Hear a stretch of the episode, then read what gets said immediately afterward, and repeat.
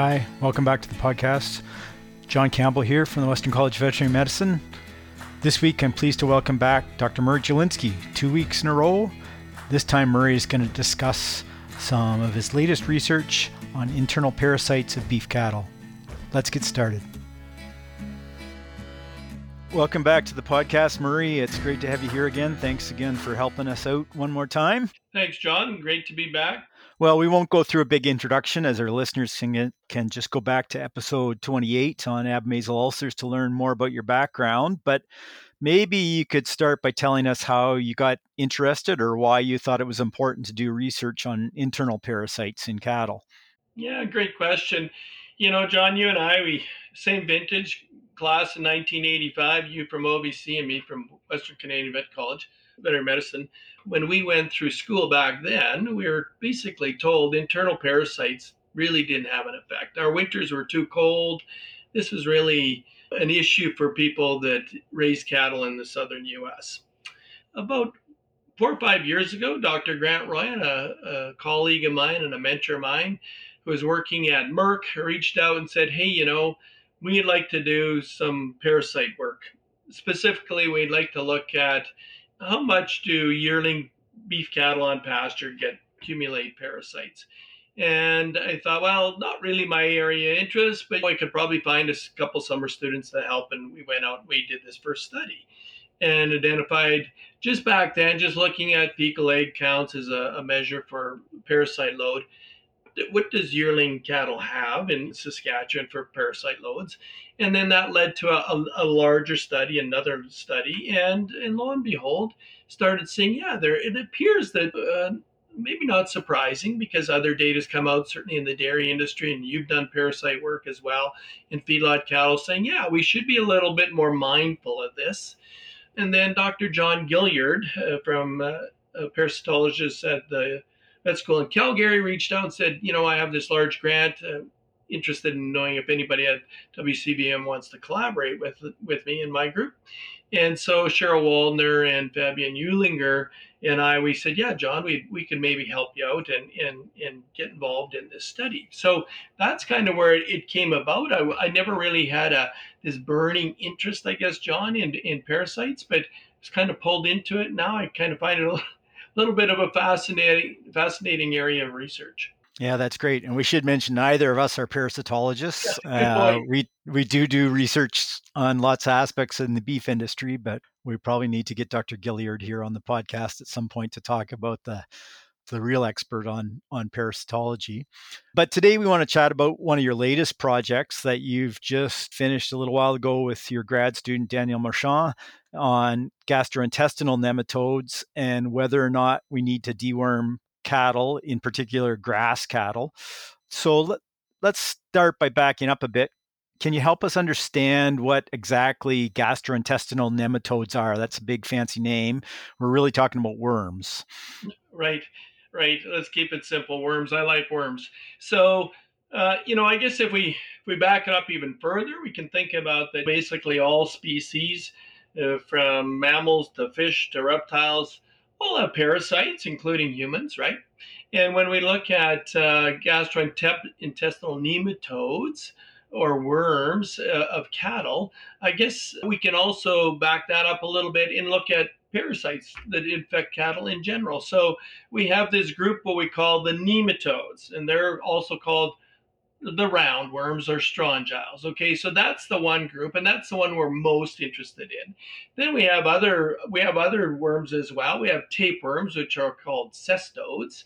Eh, could probably we find those eggs every now in a fecal sample, but doesn't really mean anything. And then some of the listeners they'll be uh, aware of liver flukes, especially in Manitoba and sort of where the ground is wet, and we can get into why that is and and so they're called the liver flukes are called trematodes. Okay, so kind of have these three big classes of, of worms, but we're really only interested in nematodes. Okay, and so when we when we think about nematodes, we can kind of further divide that. We have the ones that more or less live in the gut, the in the stomachs, particularly the abomasum, which is our our topic on ulcers the last podcast. So we have those ones, and then we also have this little bit of oddball one. a lungworm, okay? And it's also a nematode, and it kind of has the same cycle as all the other uh, roundworms, but rather than going into the gut, its larvae, it migrates out of the gut into the lungs, and in the lungs they form adults, and that's is the is the larvae and the adults are resident in the lungs, you get this lungworm. So, kind of like the tapeworms and the liver flukes, it's kind of how lungworm is too. It, it's kind of hit and miss. You might have an outbreak on pasture. It's not very common. Whereas the roundworms, the, the nematodes, we find them everywhere. We can just about take a fecal sample from any herd in Canada and look for eggs, and we're going to find the roundworm. So, in the big picture, that is kind of what we're looking at, and we call them the gastrointestinal nematodes because they're living in the gut, really, is what it comes down to. So you mentioned the life cycle. What what actually is the life cycle for these parasites? How do the cattle get them, and how long does it take for them to start excreting them? Okay, so what we call when we describe the life cycle, we call it a direct life cycle. So let's start.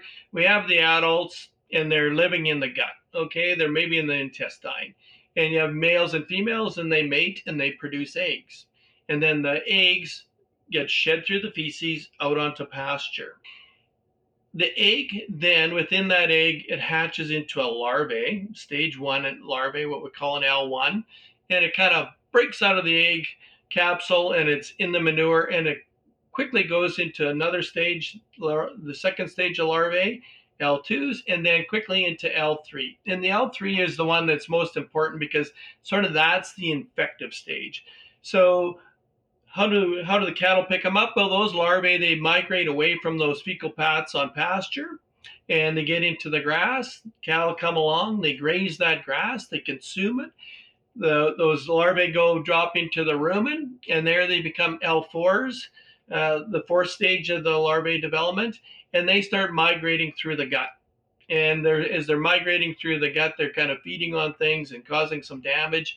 And ultimately, what do they do? they become adults again. And so it all starts over again. Now they start releasing eggs again, and this goes through this whole cycle. And so from the time they ingest that L3 to producing eggs, we call that the prepatent period. It's fairly rapid, three, four weeks. Okay. And in that time on pasture from an egg to an L3, depending on how warm it is and how wet it is outside, that could be about a week. So you can see you get this very quick amplification of parasites. So if you're starting with a contaminated animal in the spring, for whatever reason, they you have a lot of parasite burden over winter, and then you get onto pasture and you have a whole herd like that, you can see how that pasture gets contaminated and you just keep amplifying more and more eggs get produced and go into L3s and ingested and, and on and on. So that's the general cycle. If you look at something like a liver fluke, that's called an indirect cycle. And in that case, you need a little snail is an intermediate host in that. So it kind of complicates that life cycle. So for all the things that we're going to talk about today, it's just that direct life cycle. We know it very well. And it's important to know because it's important for how we control parasites by knowing that how that cycle works. How do those parasites survive the winter? They kind of have a couple strategies, right? Yeah, that's a that's a really good question. That we we know that the, the parasite, the larvae, basically go into dormancy. And historically, as kind of how we started this conversation, we thought that most of them would be killed off in our severe winters. However, if there's enough snowpack, it creates the insulation. Those those parasites will stay on pasture. Okay. The other thing, I think where you're going with this too, is that that they'll also be stay resident within the animal, right? So they're living quite comfortably in there. And there's certain species, one in particular called Ostertagia, where it gets to the L4 stage that I was talking about, and then it basically shuts down. It's called arrested development. And it just sits there in suspended animation in the animal and it doesn't do anything. It's kind of evolved to know enough that, hey, if I become an adult, and I start spending all this energy producing eggs, they're just going out dropping into the freezing cold. So there is these biological sensing mechanisms within these larvae. They know exactly when it's cold outside and not to be producing. Similar, there's parasites that are down in the southern climates that also sense the same thing. When it gets super hot out, it's almost like the cold. Too hot, too cold. Parasites don't like that, and they'll shut down. They'll get arrested development in the southern hemisphere for the exact same reasons. They'll wait till the weather's cooler and then they'll start up again. Very, very well adaptive and evolved uh, species. Well, you described a bunch of different species of these worms, these gastrointestinal nematodes, and obviously there's more than one species. Uh, and we don't need to get into all the details of the different scientific names, perhaps, because that'll get confusing. But is there a difference between species and how common they are and how much damage they cause and how quickly they multiply? great question, John. And yes, there is in a nutshell. So, one of the things we have to think about is that most cattle are infected with multiple species. Okay. You don't just see one species, there's a combination, it's a community. So, when you went out on pasture, if you were able to find larvae that are you know, on the pasture, and you were to look at them under a microscope, you could count them and say we have so many of these and so many of those. So if we if we back up though and we think in broad terms, we have two main species that we'll see in sort of the northern temperate zones or western western Canada or Canada in general. If we go further south, you're going to find that uh, sort of the composition of the species changes. So where we are, we have basically two main species, Ostertagia, or the brown stomach worm, and Cooperia, okay? And surprisingly, and we'll get into this, we also found Haemonchus, and that is tends to be a worm that we tend to associate with the southern areas, and it's also called the barber pole worm or the wire worm. And the reason it's called the barber pole worm is because many of us can still appreciate going to the barber when we are younger, and it's that red and white striped candy cane look on it. The reason it looks that way is because they're very good at feeding on blood and they engorge themselves with blood and they have kind of that look at them. So Ostertagia is would be the one that causes the most damage, but it doesn't produce a lot of eggs. We're talking a female worm producing 100 to 200 eggs per day. That's not very much. But when they infect the animals, they cause a lot of damage. Then you have Cooperia. It's kind of one of those weaklings. It, it, it doesn't cause a lot of damage unless there's overwhelming infection but they're big egg producers, thousands and thousands of eggs in a day. So, and then we have Haemonchus, and it's kind of in between. It can be quite, it can cause severe infections, and it can produce anywhere from 10 to 15,000 eggs per female per day. So, why is this important? Because right now, when we go to look at are your do your cattle have parasites? We'll take a fecal sample, we'll count how many eggs in there, and we'll go, oh yeah, this fecal sample in every gram of feces we're finding 10 eggs, 50 eggs, or 100 eggs. The problem with that, John, is that is that 10 Cooperia eggs, 500 Cooperia eggs, or 500 Ostertagia eggs? And so that is the problem. And in, in to, to make things worse is the eggs all look the same, more or less all look the same. We have other lesser species called Nematodirus and Trichuris that we find all the time as well. You know, but they don't do much in their eggs. You can look at them and go, hey, that's different. So one of the unique parts of this study is we actually gen- used genomics. We took the eggs from these samples, we hatched them to larvae, and then we basically ground up all those lar- larvae and we look for a specific gene within those larvae. And it's almost like a barcode. It's almost like the barcode you have when you go to the store. Each individual item has its own barcode, and when you swipe it across the scanner, it says this is can of beans or pack of hot dogs.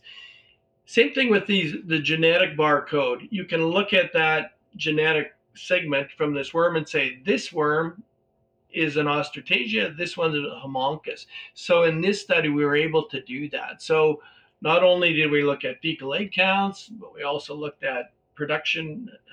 Is there a relationship between egg counts and, and reduced production? And what are the worms that we're seeing out there? Who has infected the cattle? And so we found a lot of Haemonchus, which was very surprising. Begs the question in previous studies where they weren't doing this sort of barcoding, have Haemonchus always been there and we didn't know it? Or is this new? My feeling is it's new because if you go back in the literature 20, 30 years, there are ways that you can actually speciate and tell which which eggs are which. Basically, you hatch them to a larvae, you look at the larvae under a microscope, and each one is unique. And so we do have a database from studies over the years where people have done that and have not reported finding Haemonchus, or if they did, in very, very low levels. And we've also seen more recently uh, a bison study, five different bison herds, where a lot of Haemonchus was found. So, you know, we can go into is this a climate change thing? Who knows? But certainly there's some sort of evolution happening within our parasite populations. Interesting. Well, you mentioned performance and productivity. What are the potential ways that these worms can actually impact the performance of the cattle? Yeah, we usually think of kind of three mechanisms. The first one is the the worms are basically crawling around in the mucosa. That's the lining of the intestines and the lining of the guts.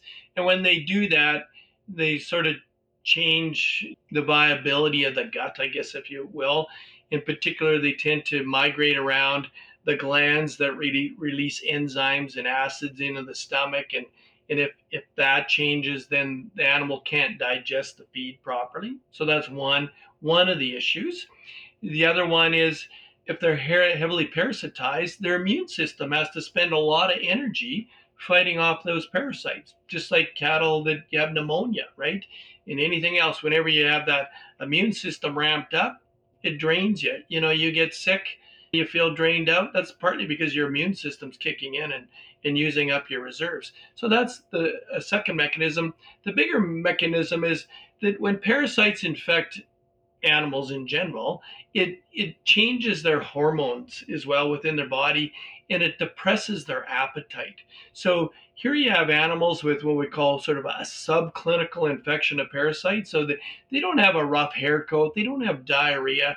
It's not like you go through the herd and say, yeah, those animals for sure have parasites because they fit that clinical picture of an animal that is heavily parasites. No, you're looking at animals that look completely healthy, but they're not eating as much. And when you do body weights between ones that are dewormed and not, you'll find there's a difference. And so that suppression of appetite is probably the main driver why we see a loss in production.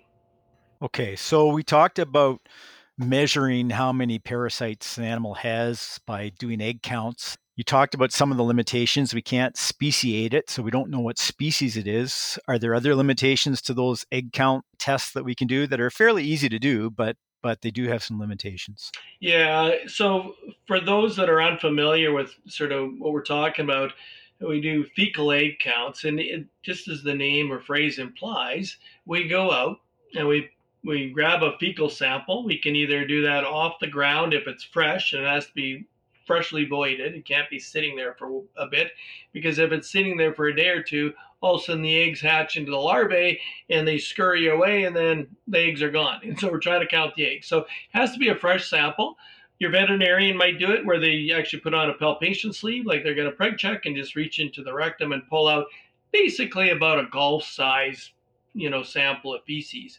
And often what we'll do and which what we did in this study is we'll sample 25 head and we'll we'll mix them all together and that'll be our pooled sample. And then we'll take a small amount of that feces and we drop it into some solution that's very basically concentrated sugar. And the eggs are light and they float to the top of the, the solution and we put a little clear cover slip on it they use for a microscope. And the eggs stick to that cover slip we look under the microscope and we count the eggs. That's as simple as this fecal egg counts, and then we report that as how many eggs did we find per gram of feces. Okay, so that's a simple process. We do it in dogs and cats. Any veterinarian can do that. Their technicians can do it. It's it's a very common, simple, relatively inexpensive test. Here's the problem, as you already mentioned, John. You look at the eggs, you don't know what you're really looking at. Yep, we can tell there's Trichuris, Nematodirus, All the other ones look the same. The other problem is that, as we already talked about, there could be a lot of eggs or they all Cooperia, I don't know. But the other thing is that in a day, the animal doesn't, you know, shed eggs at a steady level. They might have a whole bunch of eggs and very few eggs. And more importantly, within an animal, if you look at a herd, we have what we call our super shedders. So if you're just sampling one animal, man, you might find 300 eggs per gram, which would be huge. In Western Canada, that would be very high. Down in the US, where it's warmer, not so much, but that would be very high. But if you average that over 20 animals, maybe it's only 40, right? So that's why you have to sample more than one animal and you can do individual counts on each animal or you can pool them.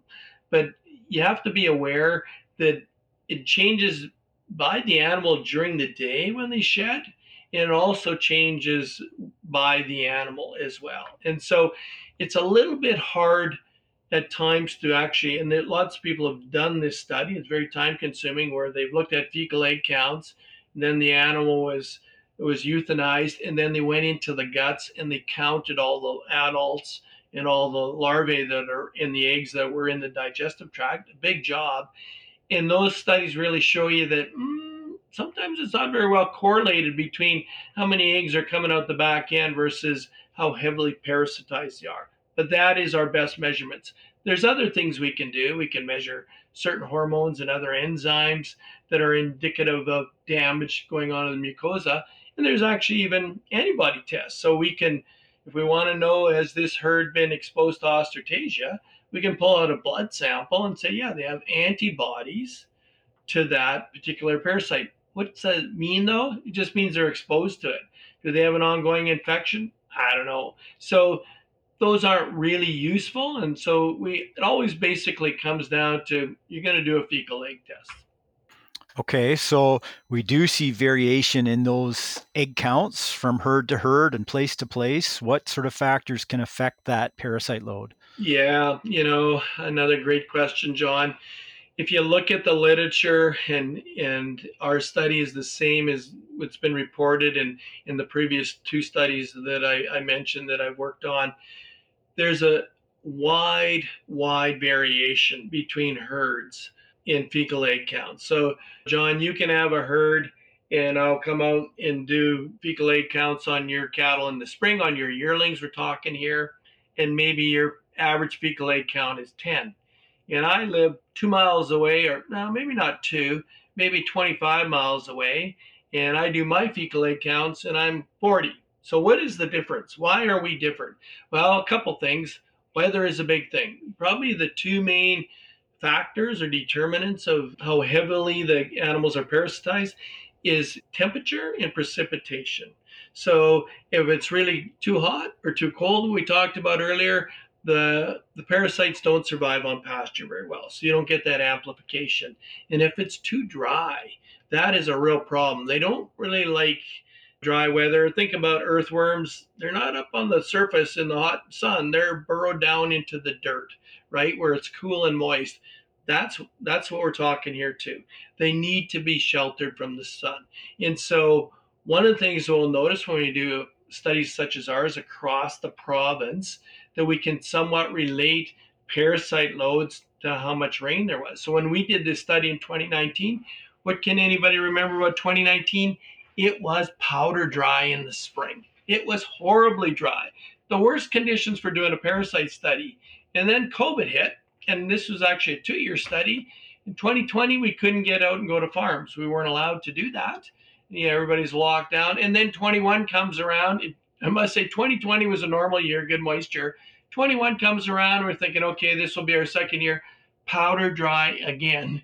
So when you look at the data that we generated, we could find that parasites impacted production and that was in a very dry year right? And so that's really important to, to keep in mind. Other factors involved too is is really the type of cattle we you know if you're talking about parasite loads all cattle develop immunity. So cows not very you're not going to see a lot of parasites in, in cows just because they have immunity right however they are a source of pollution on on the pasture they do contaminate the pasture the use of anthelmintics. Have, have they been deworming the herd consistently? That also changes sort of the dynamics of the level of parasites. And, and just like we have antimicrobial resistance, we also have anthelmintic resistance, which is becoming a growing problem. So if you've been using a particular product year after year, it, it's possible that you're no longer killing off those worms because they're resistant to it. So there's a whole bunch of different factors. How we manage the cattle, what's the stocking densities? Are you move, moving from paddock to paddock? Are they on the same pasture all year? All those factors play into why your farm and my farm have different fecal egg counts. Yeah, that's good. The stocking density one and the animal movement on pasture, that's such a tough one to study. We've we've looked at that in in some of our studies and it's so hard to get a good grasp of exactly what is the stocking density and how often do they move and all those management factors. It's so complicated and it's really hard to study in some ways. You know, John, that's a really good point. When we sat down to design the study, we talked about that. And then we got thinking, well, okay, how are we going to do that? You know, are we going to take a aerial photograph of the pastures and then we have to take out all the bush that they're not grazing on? And then the other thing is an important thing too. It's been well shown is are the animals drinking out of sloughs or are you pumping water into a trough? Right. So that has an effect on on parasite loads as well too. So there's all these other issues that make that stocking density a difficult question to answer. So in the end, we kind of threw up our hands and said, okay, we're not going to bother about that. There's other people have shown in very controlled studies that the more congregated they are, the bigger the problem. So to us, it was like, okay, we already know that. That's not what our our study's about. We are just our study is really about is it economical to apply dewormers in, in yearling cattle in spring? That was our overriding question.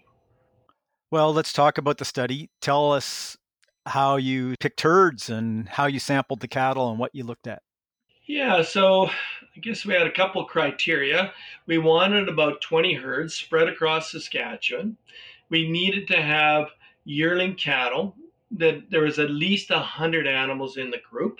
Okay, we didn't want to look at 50 head, we wanted 100 we needed to have a producer that was willing, able to take the time to weigh the cattle in the spring and deworm them and allow us to take a fecal sample and then do it again in the fall. We don't have people like we started the study, but in the fall it's sort of like I'm busy. I was doing harvesting, I was hanging, I was whatever I was doing, and I just sold those cattle. I didn't have time for you guys to come out and weigh every animal again. So we needed to have people that were committed to that, committed to the study. And the cattle couldn't have been dewormed for at least three months before turnout. So those were the basic criteria. Then we tried to sort of get them across the province. The first year we did the study, we didn't have a lot of herds from the southwest corner, but most of the other we had more or less covered off. And so we started with 20 herds. And because it was so dry that year, we had three herds that sold their cattle within 45 days. They had no grass left. And so we ended up with uh, information on 17 herds. So when we went out in the spring, producer has at least 100 animals, and it was basically first 50 that came through the chute. One would be treated, and one would be untreated. So we'd tag it. This is a treated animal, and it would get safeguard and long range. So two dewormers at the same time one was an oral solution, that's Safeguard. Many producers might be aware of that. And long range is just a topical you pour on their back. And so the long range actually provides, as the name implies, parasite control for at least 90 to 120 days. So as long as they're grazing, they shouldn't have parasites in them. So we had 25 animals that were treated. We had 25 animals that weren't treated that we also weighed and tagged. And then all the rest of them, they were untreated as well. So in a herd of 100 or 200 head, there's only 25 animals that were treated. And those were the ones we were really trying to figure out okay, because they've been treated with long range, they will be clean of parasites all through the entire grazing season. And will those ones have a better body weight gain, which we converted to average daily gain there are 25 controls. And so that was in a nutshell our study, John. And those two dewormers, Safeguard is a fenbendazole and long range is an avermectin. And so there are two different classes, so it helps to control for any resistance might be out there as well.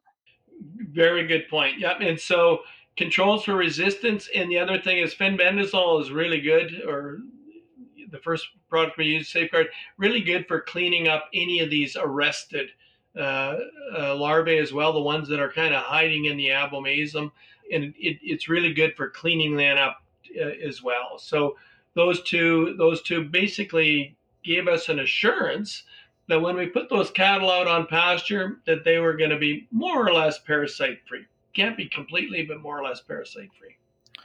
So, what did you find from that first sampling, the parasite loads of those cattle going on in the spring? You already mentioned it a little bit. There was a lot of variation, and it was a dry year, so we got to take that into account.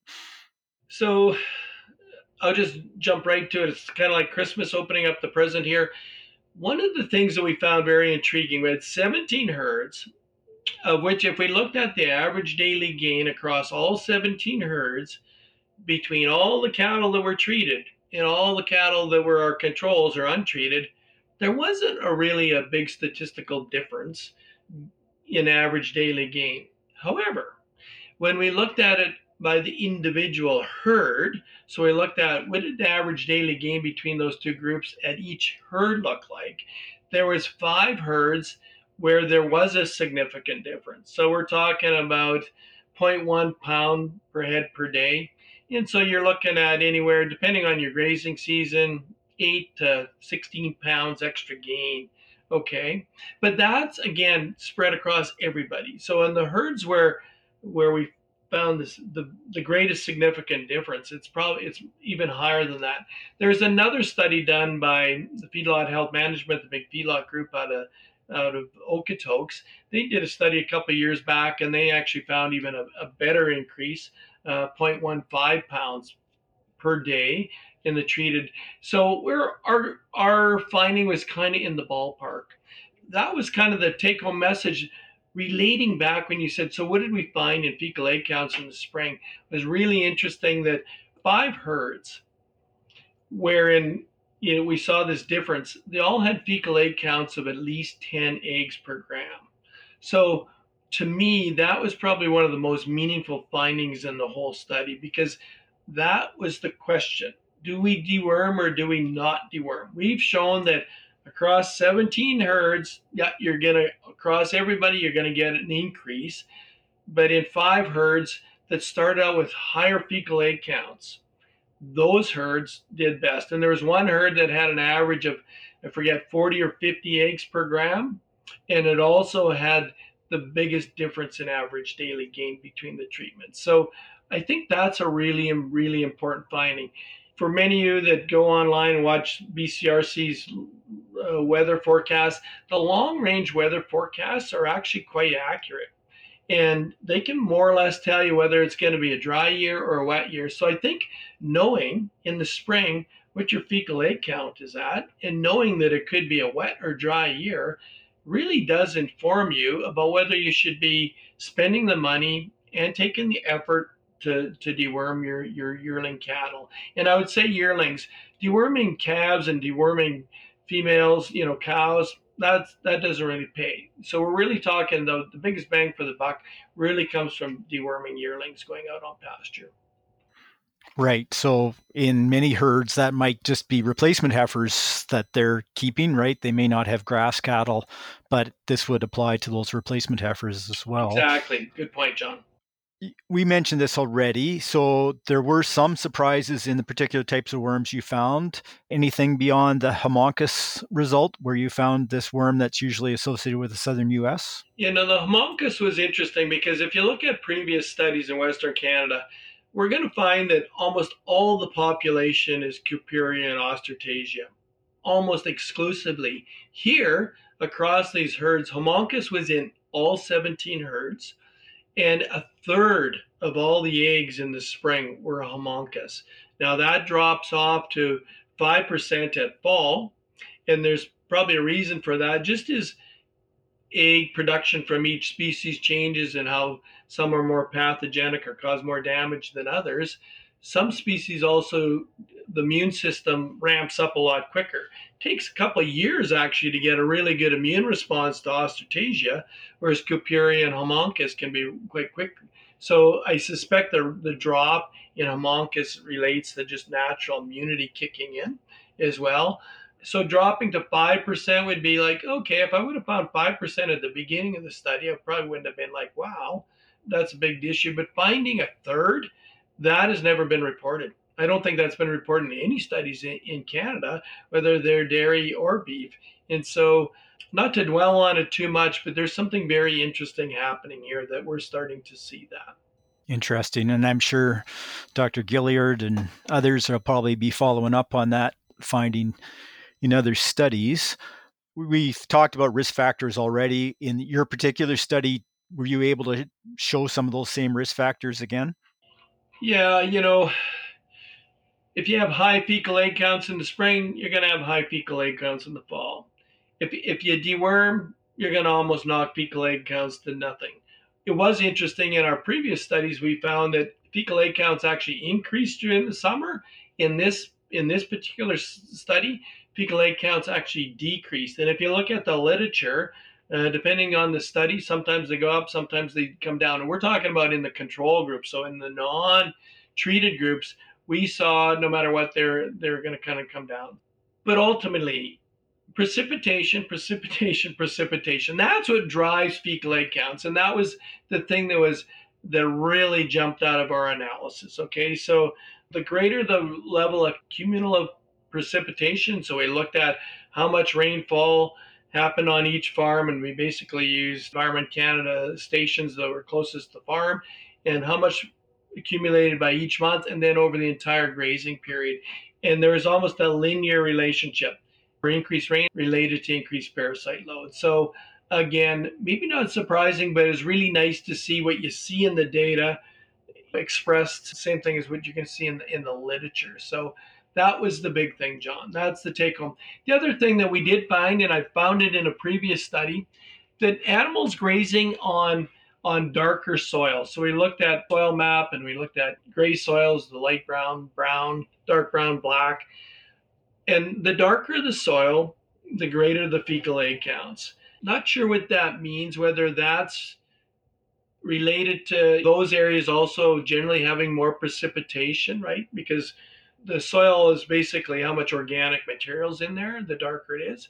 So there could be that. There also could be it could be what we could say is confounding. There's another factor that's confusing our results and it could be just management. So if we think about the southwest uh, in particular where you know it's grassland lighter soil how we how we run those cattle more extensively on pasture versus as we get more north into the heavier soil where stocking densities are higher is is that what's really going on? Is is soil type basically a proxy for for management and management is what's really changing that? I don't know. But it was interesting to see that we we found this relationship again between soil and fecal egg counts. Well, I can guess what you're going to recommend, but if we were going to tell producers that had some yearling cattle or replacement heifers on grass this year, how would you tell them whether to deworm or not? Yeah, so I, I guess that's the ultimate question, right? That's what we're really here to figure out. And so I would say, based on the data that we generated in this study, that I want to know what my fecal egg count is before I, I kick my cattle out. And that's not difficult as a producer, you could put on a, a rubber glove or put on a palpation sleeve and walk around. And when you stir up the cattle, one of the first things they're going to do is when they stand up is they're going to defecate and go get a bunch of pooled samples, put them all together, take them into the vet clinic and ask, can you just run a single sample? Do a fecal egg count on this. What is the fecal egg count? If it's greater than 10, hmm, think about okay, my cattle are at higher risk of having parasite, a parasite load that might affect their production. Okay. The next thing I would ask myself is well, did, was it a really dry winter? Do we have much snow cover? What what does the spring look like? Summer? What does the long range forecast look like? And if everything kind of points to it's going to be a normal year or, or above normal for moisture, then I'd be definitely thinking about uh, about deworming. And so that would those would be my recommendations, John. One of the very interesting things that is occurring, particularly in small ruminants, which we talked about sheep and goats, is parasites in these species are a real problem, especially when you get into very dense stocking and over in Europe, in places like that where there's heavy sheep production, they've really ramped up sort of the science of deworming. They don't go in anymore and deworm the entire herd like we do. What they do is they'll go in and deworm, say, sheep that look like they're maybe have overt parasites. You know, clinically they look like they have parasites. They might just pick a subpopulation within that group to deworm and leave all the rest left untreated. And they call this sort of the refugia strategy. And I don't want to kind of get into the science too much, but it basically allows the cattle to still be experiencing natural infection and natural immunity. And why have they done this? Because a lot of anthelmintic resistance is occurring in, in these operations. And so they're losing, just like we're losing the use of some antimicrobials in feedlots and elsewhere, they're losing the ability to actually treat parasites in their sheep and their goats. So by leaving some of the, the animals untreated, these animals don't develop resistance. So it kind of balances against the animals that are treated that are more likely that their parasites will develop resistance, if that makes sense. So I think what you're going to see slowly is this concept of this uh, refugia strategy being adopted in cattle. There's only one study that I know of that just came out in 2023 where they compared uh, a group of cattle, 100% of them dewormed versus 90% of them dewormed, and found out they had the exact same performance. So, is it should be 90% dewormed or 70 or 60? I don't know. Nobody knows what that magic number is, but there is probably some wiggle room to say we don't have to deworm all animals, which will save us money, but more importantly, it will prolong the use of of our anthelmintics or our dewormers because we'll be slowing down the rate of, of resistance. So I think that's the thing to look forward to in the future. I think you're going to see more studies in that area in cattle because again the principles are very well known on the small uh, small ruminant side. Yes, we should also mention that most producers are using some of these products for external parasite control in the fall and that's still going to impact the resistance of the internal parasites. So that's probably the most common approach in cow calf herds is to use these products in the fall largely to control lice.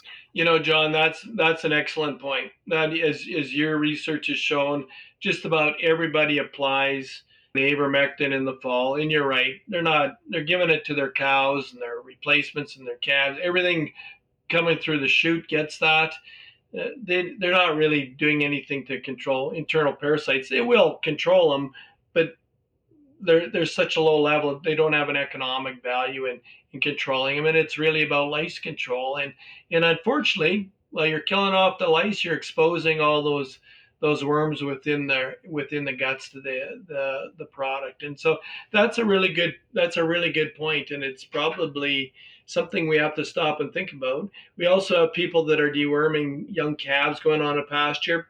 Again, not a lot of data to show that that's really useful and actually might be counterproductive because you actually want those young calves to be exposed naturally to some of these parasites so that when they do get to be yearlings and go back to pasture the next year, they already have some immunity versus if you've cleaned them right out and they're in a completely more or less clean herd, then when they get to yearlings thrown on pasture, if that pasture is contaminated, then they're going to get they're going to have a problem uh, because they don't have any natural immunity building up yet. That's great, Murray. Thank you so much for this. I really appreciate you taking time to do another podcast episode with me. And it's a great introduction to a big topic, really, and a common issue that most producers have to think about. So, really appreciate you helping us out today. Thank you. My pleasure, John. Thank you. That's our show for this week. Thanks to my guest, Dr. Murray Jelinski, and thanks as always to our sponsors, the Alberta Beef Producers and the Beef Cattle Research Council. Take care till next time.